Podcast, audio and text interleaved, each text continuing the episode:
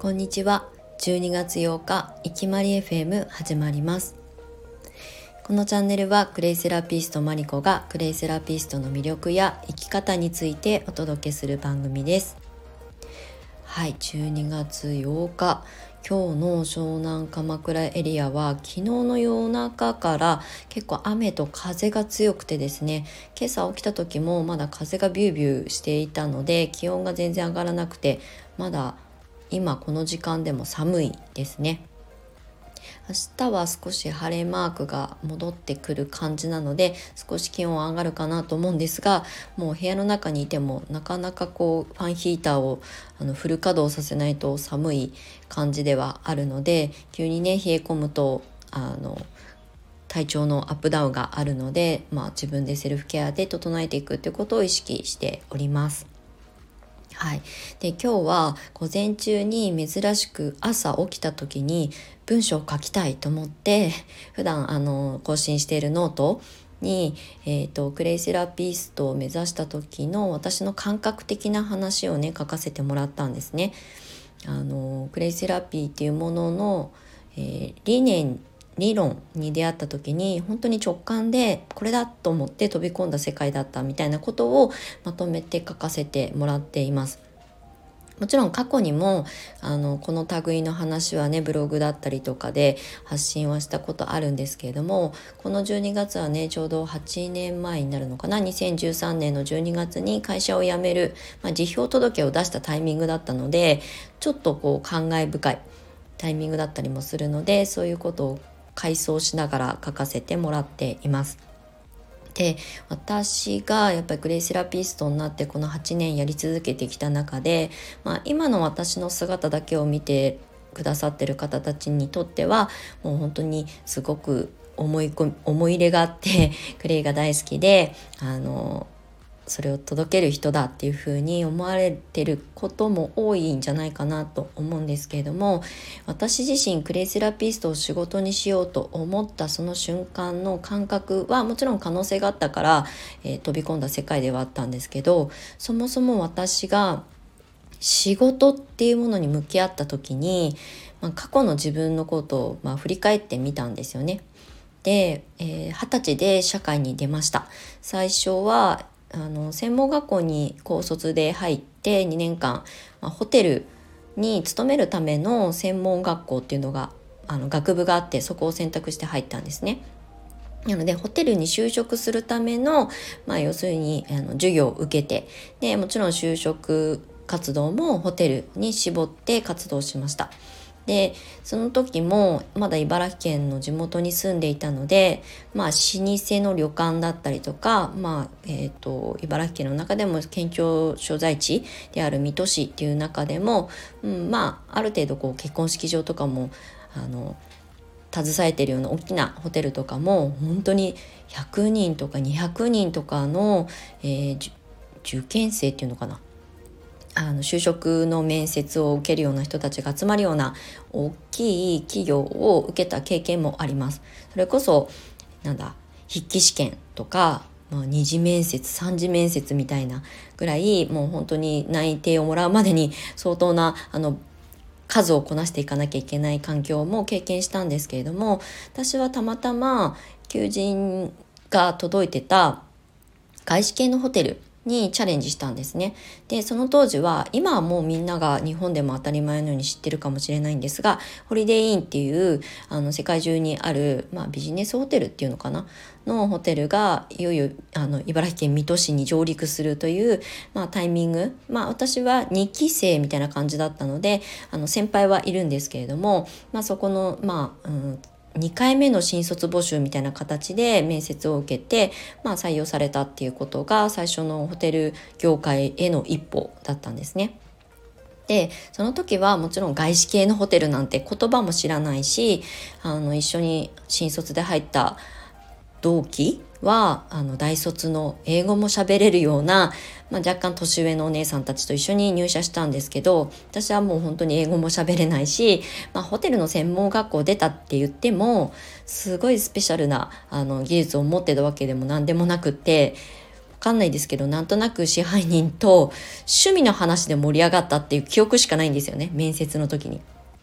で、まあそれでわかんないですけど、最終決定で何があのジャッジされたのかわかんないですけど、そこで入社が決まって、えー、勤め出したのが会社員っていうか社会に出て1年目の時でした。ただ、えっ、ー、と、3ヶ月で辞めちゃってるんですよね。でもその後にもう本当に憧れていた、えー、セレクトショップの販売員の、えー、採用が決まってっていうまあいろいろこう仕事を転々としていく中で私仕事イコール自分を飾る、うん、ファッション的な意味合いを自分の中に持っていてこんな業界で働いたらかっこいいよねとかこういう仕事につけてる私ってなんかみんなから見られた時にすごく称賛されるんじゃないかなっていうのを多分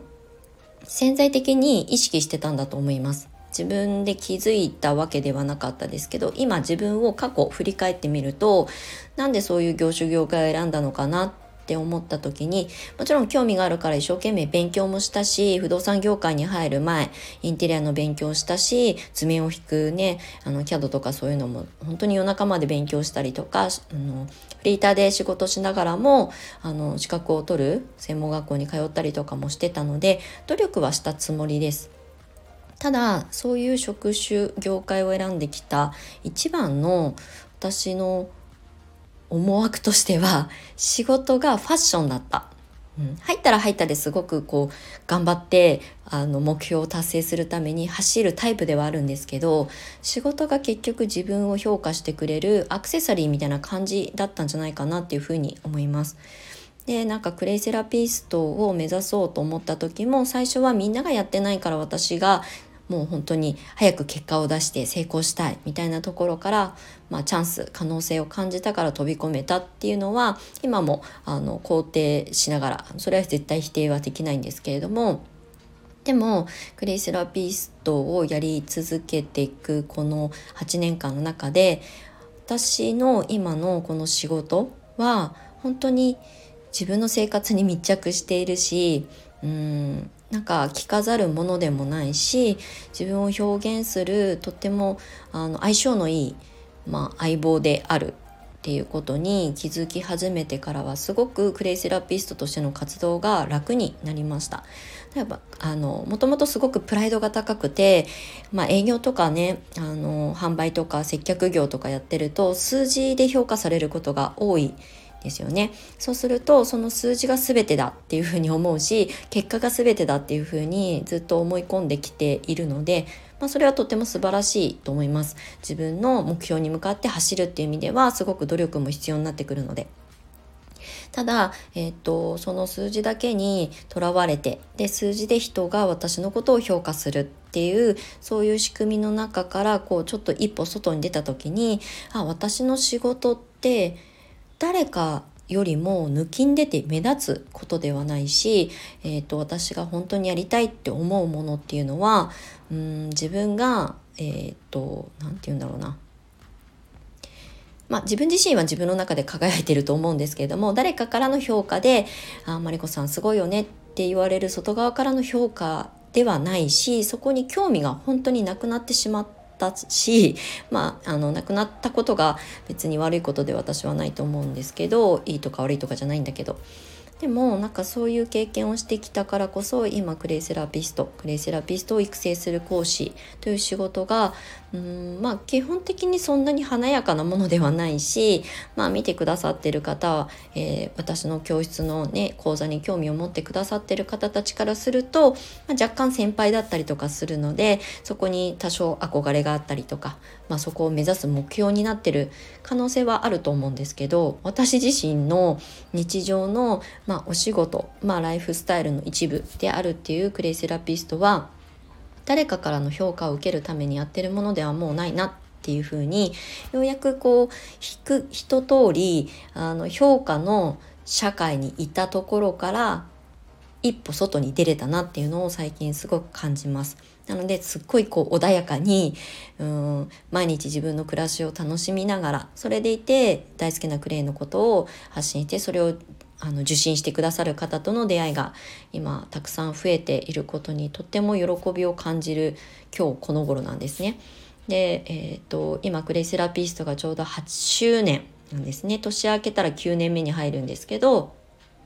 それをずっとやり続けてこれたのもどこか誰かに評価されることにまあちょっと疲弊感を感じていたりとか私が好きなものをみんながいいねって言ってくれたその調和が取れた瞬間っていうのがとっても喜びだったりするのでなんか「マリコ先生すごいよね」とか「マリちゃんこういうことやっててなんか続けてて偉いよね」っていうなんか評価は昔は嬉しかったんですけど今はどちらかというと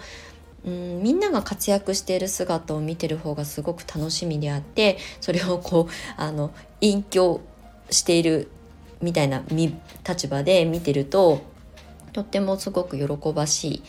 で勢いがあって私も私が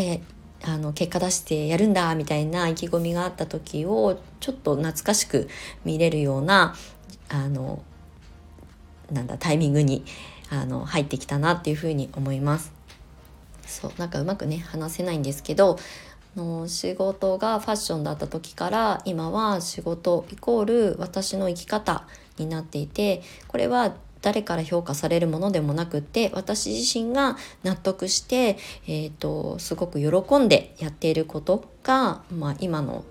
えーと、状況を作ってくれてるだろうなっていうふうに思うので、まあ、それはあの年齢だったりとか時代だったりとかの影響もあると思うので、えーとそれあの前の昔のね私の状態が別に悪いことではないしあのとにかく目標に向かってまっしぐらで走る人間だったのでここはやりきったからこそ今の自分があると思ってるのでそういう意味では、うん、過去の経験もとっても今の自分を作る上では絶対必要なあの条件だったと思うのでそれを振り返るとなんかちょっとあの微笑ましいなっていうふうに最近思うようになりました。なんか年の瀬になるとね過去を回想したりとかあのここ数年間を振り返ったりとかするタイミングになるのかなと思いつつまあ